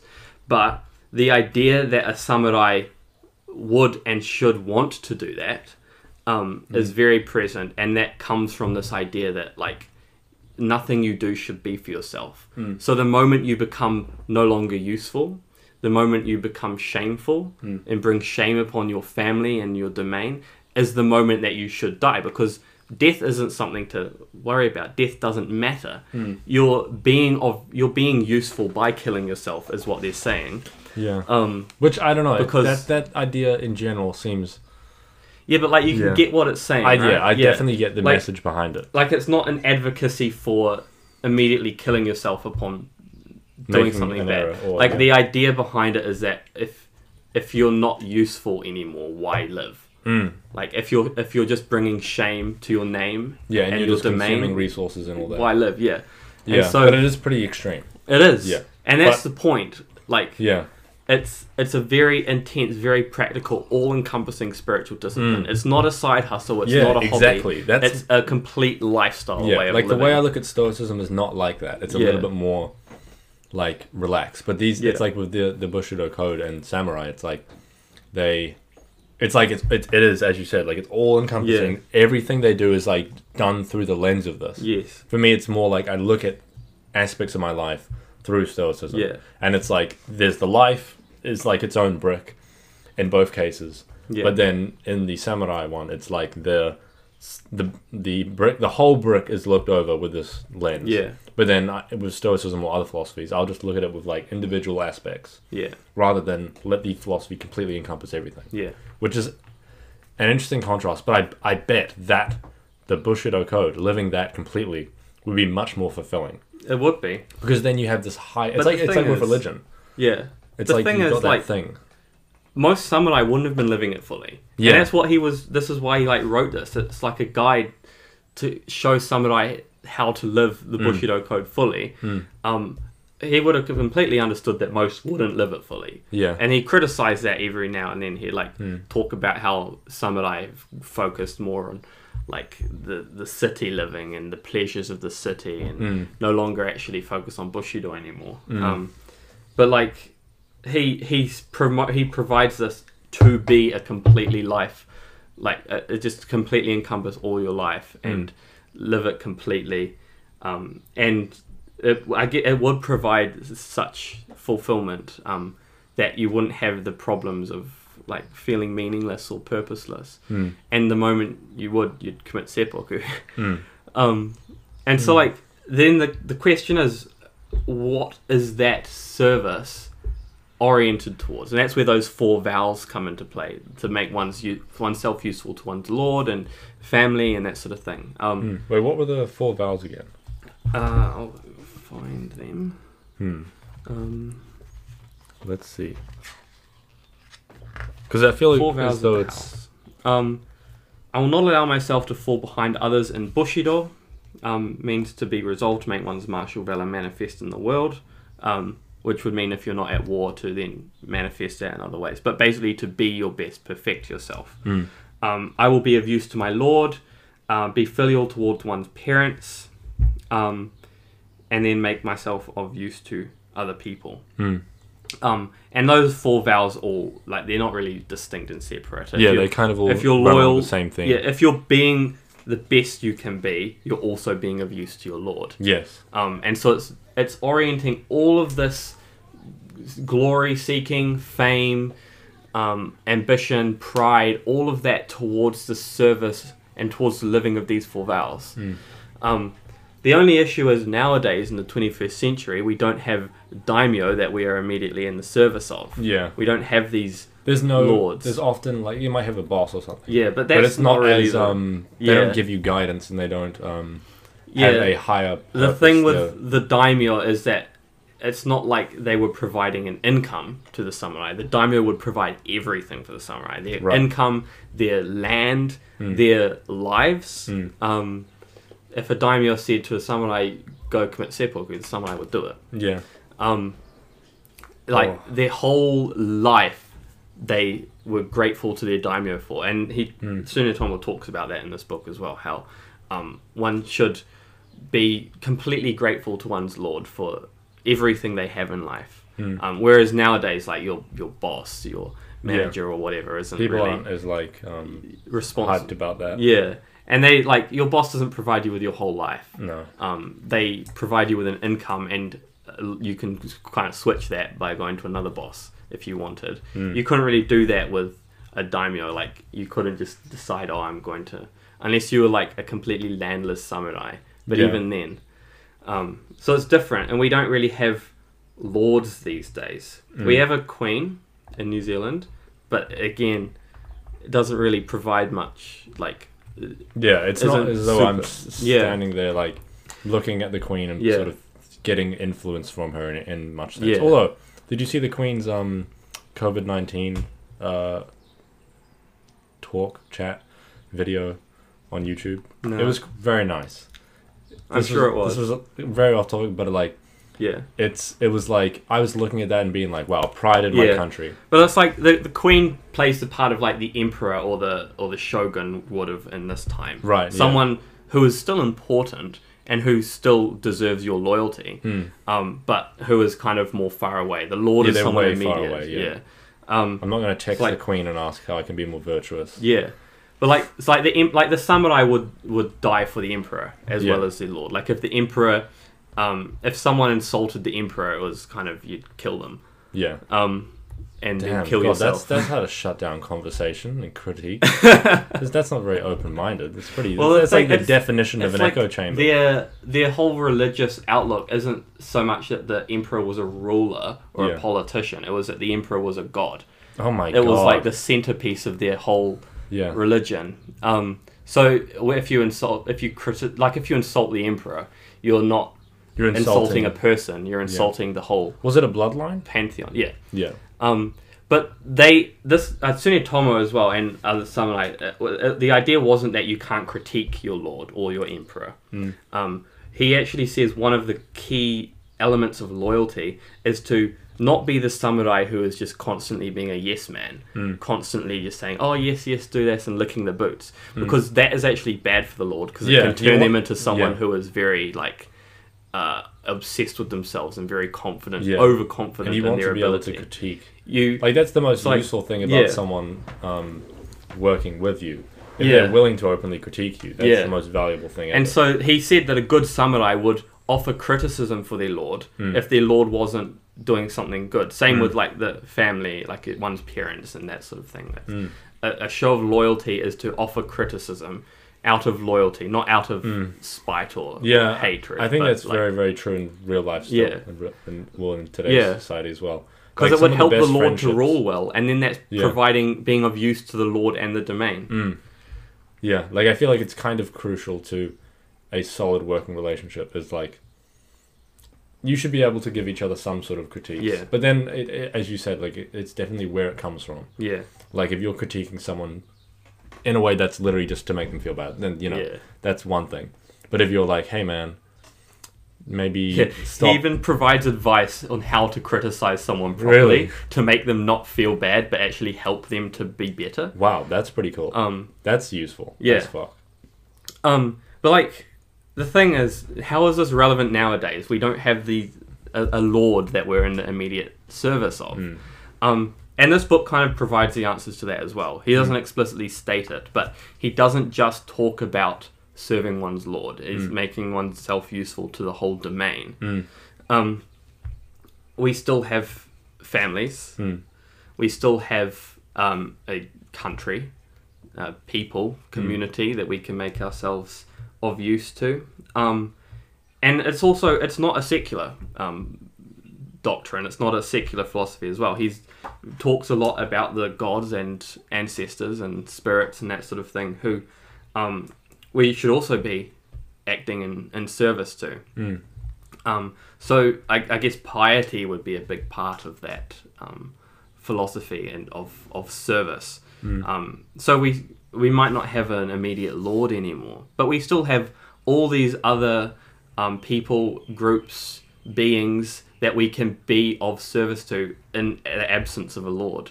That we can like kind of we don't have to live in a feudal society to live this this code to Yeah. practice the art of the samurai. Like I can think of multiple um, businesses that I collaborate with or people that I collaborate with where Hmm. I'm like, I in general am doing stuff not specifically for you, but it's like if there's a way that I can benefit these people or help them progress, and even if Yeah. it doesn't help me at all, then I'm gonna do that. Yeah. Because these people have either helped me or I know what they're doing is generally virtuous and Yeah. useful to um, the fitness industry or something. Yeah. It's definitely um, Like you don't need Yeah. a you don't need a a, a lord a, the an individual Mm. lord to um to be of service to. He was just talking about that because that was the reality of the times. yeah. But nowadays, it's still very relevant in that we can put all these principles into practice, no Yeah. matter the situation, no matter how, like, what kind of society or social structure or state of the times we're living in. And that's the whole point of this book. He was making it, it's an inward thing. So it's something that can fit no matter where you are, what you're doing um, when you're living, what the what the state of your times is are like. I feel like you could almost just take the general philosophy wi- within the book, and then it's pretty like, if as long as you like m- mold the logistics of it, you can pretty much apply it to uh, today's life pretty Yeah. well. That's pretty well structured for that. Definitely, yeah. Mm. Like you wouldn't, you obviously wouldn't be able to live to that the one of the vows Mm. of being of service to one's lord. Yeah. But you, the principles are still there. yeah, you just be in service to whoever Yeah. you can serve. Yeah. Um, so, like, for me, that's God's ancestors, Mm. community. Mm. That's it. Yeah, for me, it's probably mentors, um, collaborators, Mm. um, clients. Yeah. Yeah, hundred percent clients. And that's another, like, f- uh, in East Asian philosophy, filial piety is a very big um, thing. Like, Hmm. Mm. loyalty to one's family, parents, ancestors. Hmm. Mm. And teachers are included in that as well, Mm. like mentors and. Um, Yeah, 'cause and that- masters and That's that sort of definitely a relationship where I'm like, this is, I want this to be symbiotic. thing. yeah I don't want this to be a one track thing where I'm just benefiting. yeah Because then it's like they need to get something out of it in Yeah. some sense, or I want to at least benefit them. Because if they give me a lot of benefits, it's like that's Yeah. not that's not really. It's fair. like in, in the in the fourth vowel of the house. Let's see if I can quickly flick to it. Um.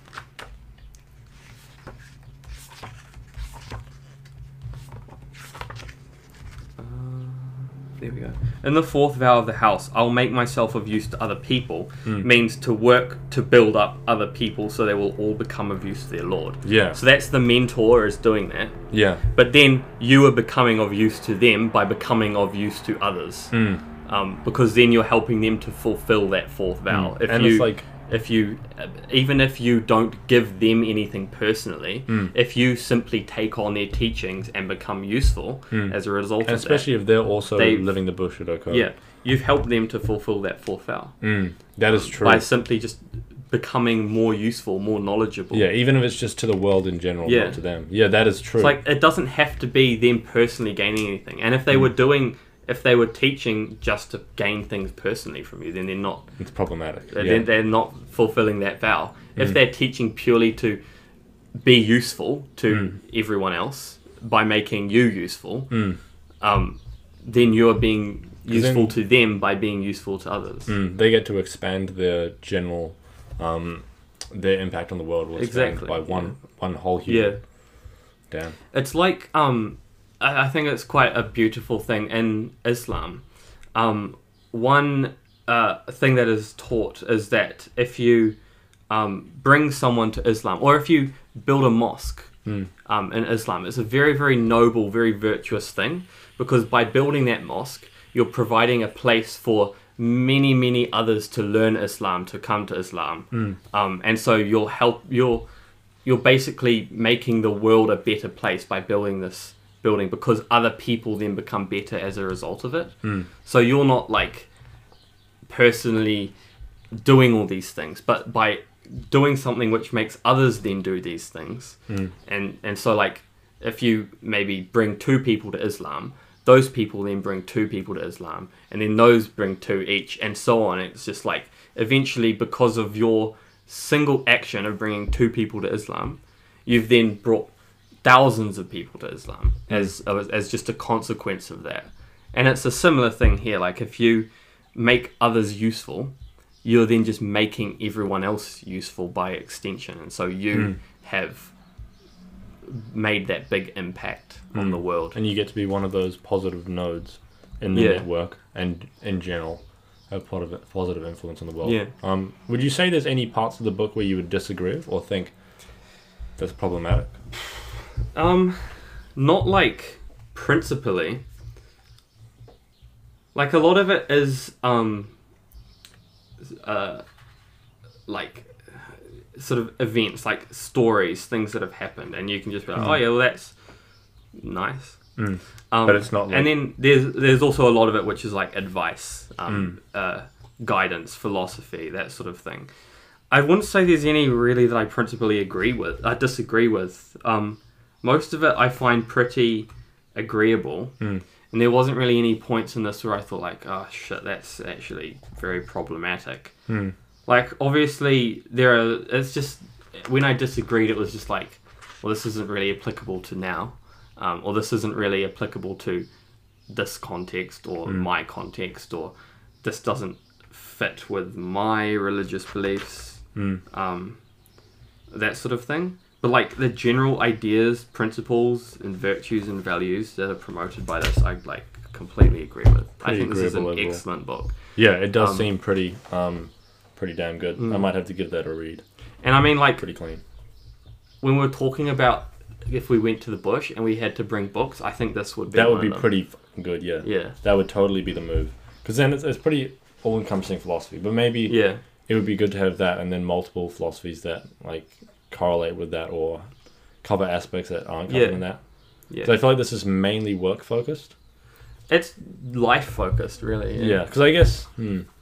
but it's like outcome focused in some ways. Yeah. like it's like It would be most useful if you're living in a society. yeah, Um, but it, yeah, But because it'd be it's hard still- for us if we're living in the bush yeah. to but- positively influence. I guess we can influence each other. Yeah, and the exactly. world Like we around us, just I have to devote all of that energy to each other, basically Mm. helping each other be, like serving each other and being useful to the other person, guess. Yeah, which I think would be very good in the survival yeah, situation. it would be. It 'Cause would you- provide a sense of meaning. For Both sure. if you're both completely disregarding your own self for Mm. the benefit of the other person and putting all your energy Mm. into that, then like you don't need to worry about yourself because the other person is looking after you anyway. Yeah, probably a good way to structure this. and then and then there's no like sort of self like you'd never sacrifice the other person for your own benefit like Mm. yeah, there'd because be it's a mutual. yeah exactly yeah. Hmm. Mm. and then uh, if it could, if it gets to the point where you both where one of you has to commit seppuku you both do and then you just like Like, no, we're not doing that. If we go into the bush, we're not committing seppuku. it would be quite hard because we wouldn't have the proper tools to do Yeah, it that's true. We'll have to sharpen some sticks. yeah but even Short if we stick. manage to find something to cut our bellies open Yeah, We need another part of something that seppuku would is to slice the head off Yeah, well, that would be no. We could, we could totally fashion something up, but um, probably not the best idea. I don't know if I'd trust you to not botch it. No, Honestly. I would do it. I'd do it, mate. But if we were both gonna do it, then we would need a third person. True. Who's gonna chop my head off? Yeah. Well, yeah, we But- can make a machine. You know, it's. I think that's a really good philosophy and it applies to any situation and anything, whether you're living as a monk, a hermit, Mm. or if you're living as a member of society. Mm. Um, like I see my purpose in life as having a place in society. I don't really Yeah. see a future for myself or my fate as being a monk. Yeah, Um, although it would be nice. it, it would be nice in some cases. I I don't pursue that, I guess, in some cases because partly because I don't think I have the strength to actually do that. right, because you but would, it would- also- you have to give up so much Yeah. to truly become like Yeah. that. But also, um, I feel like it would be the same reason why Tsunetomo couldn't wasn't allowed to commit seppuku. Like, I don't think my place in life is to leave life, is to become a monk. I think I my place is to be useful in ways that I Contribute would to be society. best as a member of society. Yeah. yeah, Um. Like, I mean, society might not find the things I contribute very useful, um, and my place very useful. But like that, the point is that in my context, it is like Yeah. my I see my purpose in in society overall is to be a priest Hmm. um, in my tradition, and my writing is merely an extension of that. I've Yeah. talked to you before about how I put a lot of um, my like mythology, theology, religion into my writing, Hmm. um, and that's just like part of my role as a um, as a as a priest yeah, um, of my of my religion. I see that as my primary function in society is to be that And if you were living like a monk, it Hmm. wouldn't really. Uh, yeah, a Wouldn't be able to priest, do that. Especially in priests today's society, can't it's be like- monks. yeah, really. You Um, your out, yeah, your external influence in the world would be very Yeah. minimal. like a priest is supposed to be a member of society. A priest is supposed to be part of the community, and so I don't agree with the when like people people assume that a priest has to be detached from the rest of society, like a monk. It's not the function of a priest. It's a useless priest if they're not in the community. Like a priest has to be a communal figure. And although my religious community is very very little, um, I still believe that my contribution is valuable and Hmm. has some merit, even if that value doesn't really fully manifest until several generations down. Yeah. Because I don't, I want to create like a priest bloodline as well. Like I'll Hmm. raise my children to become priests. Hell and, yeah. Hmm. And pro- and have that like I, I want to eventually Hmm. have land that I can build a little temple on, and then Wow. tend that temple and then have that role inherited by my children. Like I want to create a bloodline with this um, with this function. And so even though if I just have like two people who I perform rituals for now, maybe in four generations my great grandchild will have several dozen. So it's like a compounding effect, and it is Yeah. the same um, principle as the book. It's like Yeah. just the external influence, the external positive influence carried down on. Um, yeah, I'm, I'm serving my community, even if that community is quite small at the moment. yeah. It's kind of like It my still mentors. exists. They they are doing it from a sense of like, if I can positively influence you, and then you can positively influence others. It's just a Yeah. nice network of nodes. I feel like it's um, people often underestimate how much positive influence you can have on the world. Yeah. because they don't realize like you influence one person to do one thing in a different way that is Yeah. more useful or more Then they can influence two people Mm. and so on and so on. pretty useful overall. Yeah. Mm. And so that's like the thing. Like, I try my best. Obviously, I'm not a perfect, but I try my best to live my life in such a way that I can. I can be of service to the world and the community, Mm. and the and my vocation in that is as a priest. Mm. Other people have different functions, but mine is to play that priestly role, Mm. um, and so that's how I serve my community. So th- I found this book very helpful to me personally because it helps me to understand better and think better about how I might do that. Um, and so it, it just it's it's provided a sort of it's not the starting point for me this book it's just provided more in terms of that that philosophy it fits very well with my existing philosophy and theology and that sort of thing I feel like it, it, it's something that you could slot into a lot of philosophies and it would work quite well. yeah definitely Like it, the ideas in it are relatively hard to refute, apart from the Sapu. Yeah, and like no matter what your religion or irreligion, it, it can fit. Mm. Like if you're a Christian, this philosophy can fit. Like you can just turn that into service towards God or to the church or Hmm. your local priest or something like that. Um, or if, if you're not religious at all, you can just have make that into service, Service service to the towards the world. community. Yeah. Yeah. Um, you just would lack that the part about gods and ancestors Mm, mm. um, but it, you can still understand no matter how atheist you are you can still understand that your name will live on longer than you Yeah, and like you can, you know that your positive influence will still be there, yeah and you can still have that um effect. I feel like that's the main um, That's probably the best takeaway from the book, I think. Like Yeah. that idea of external influence being like that is your job in this world. yeah Is having external positive yeah influence. like you're gonna die so make it make your life something that actually has value Mm. not be like But I think it is looking at it from a somewhat utilitarian perspective.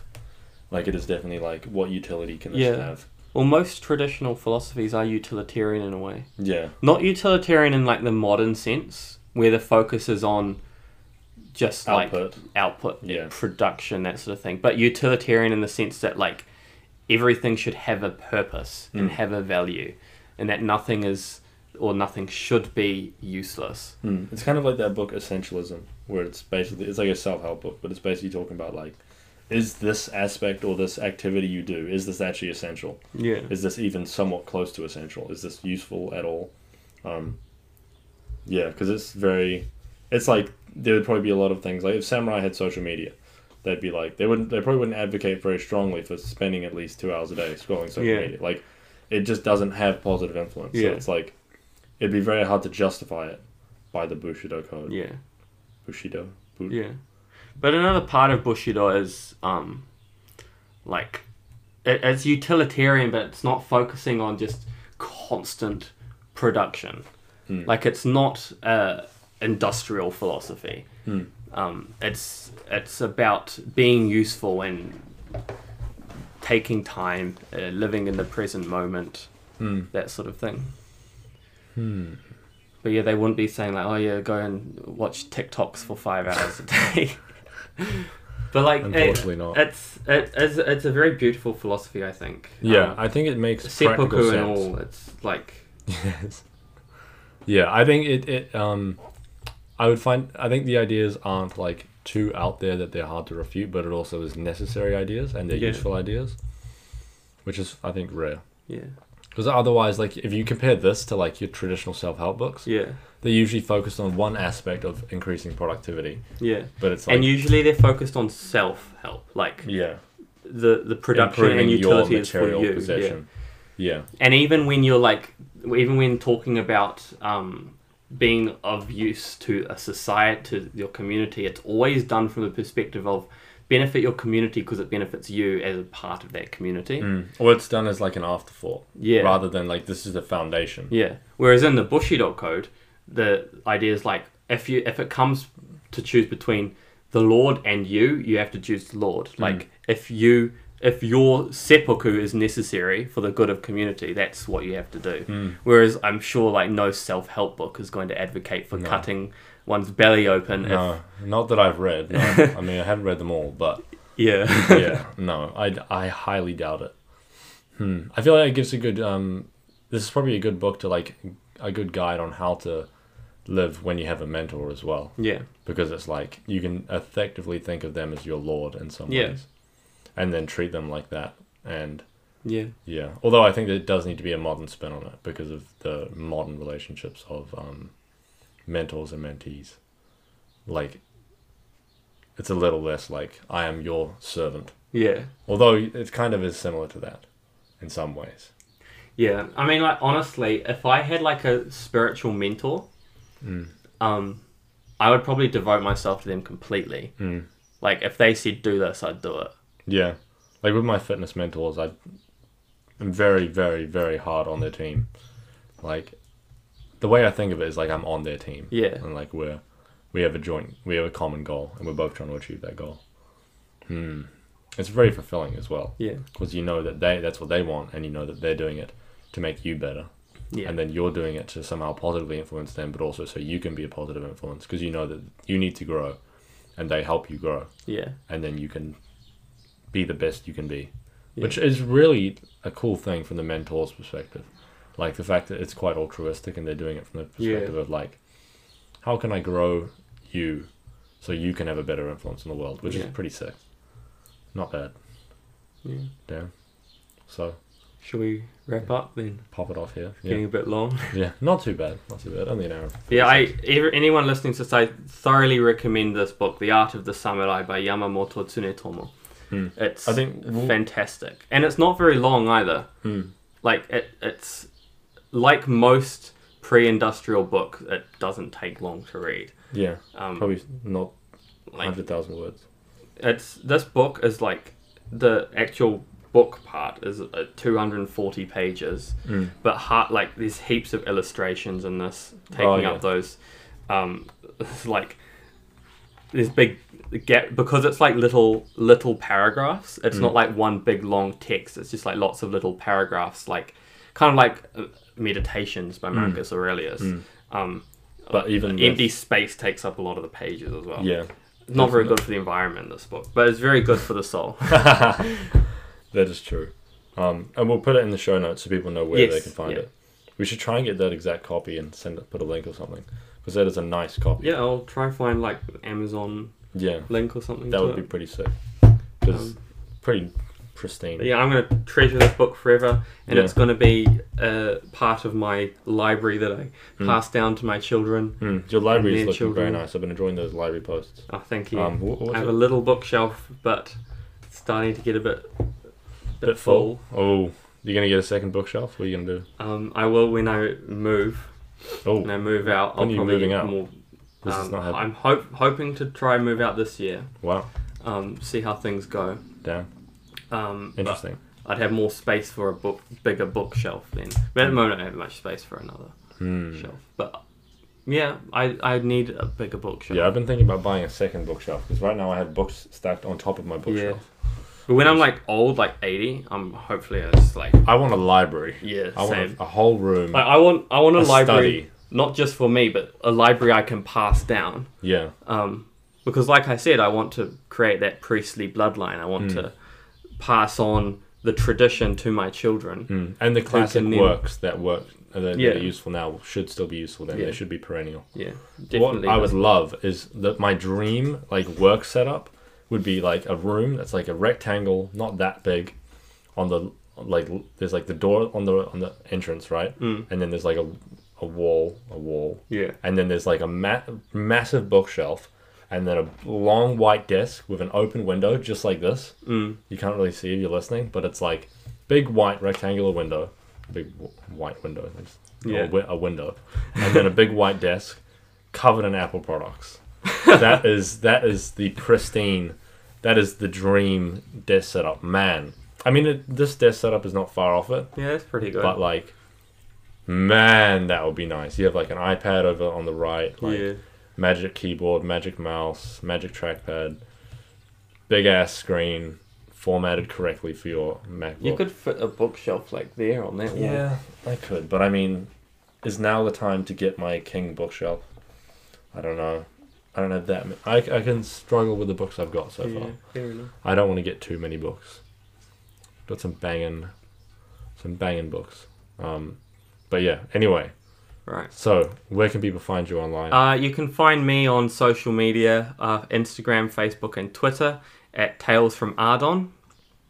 Uh, I'm also on Medium at Jason C. Malone and also TikTok with the same username, Jason C. Malone. And you can find my website, www.talesfromardon.com. Um, Ardon is spelled A R D O N N. And you can find um, my short stories and stuff on that website and updates about my book if you subscribe to the email list. Mm, I'm subscribed, so It's pretty good, isn't it, James? yeah, it's pretty yeah. pretty riveting. um, if you want to find me online, you can go to James underscore Walsham on Instagram, um, or you can search the Hypertrophy Hub on Instagram. Um, I also have a podcast called the Hypertrophy Hub Podcast, where we basically talk about muscle growth. Um, that's about it. Primarily just muscle growth, obesity, sometimes diabetes, um, health issues sometimes, but primarily just getting stupid jacked. Good stuff. Yeah, so it's solid stuff. Um, that's about it. Yeah. So And yeah, you can also find us uh, as To Be Frank on Mm-hmm. Instagram uh, at podcast.tobefrank. Mm. And we also have an email address, the same thing, podcast.tobefrank at gmail.com, where you can s- contact us for whatever reason. Mm. Yeah, Even if you'd like to just wanna- send us hate mail, send it there. Yeah, Um, we'll read it, Yep. maybe cry a bit. I yeah, it'd don't be know. fine. Yeah, we wouldn't. I wouldn't. If you have any critiques of the podcast, anything you hate, Yeah, we're happy to receive us know. feedback, negative or positive. yeah. We, Um, we need we need some people to critique Yeah. us so we can continue to bush it our way. We're also on iTunes now. If you if you didn't know that yet, um, we haven't been on iTunes for Yeah, a few episodes, but we are on iTunes now. So if you we're now in want the to, big leagues. yeah, if you want to listen to us on iTunes instead of Spotify or whatever, um, Yeah. you can find us there. There we go. At some point, we might go on YouTube, but that's a lot of work, so we'll see. Yeah, we'll see. Yeah. All right. Well, thanks for joining us for this long episode. I think our longest one yet. Yeah. And we'll see you next time. cool. Thanks, guys. See you later. Bye.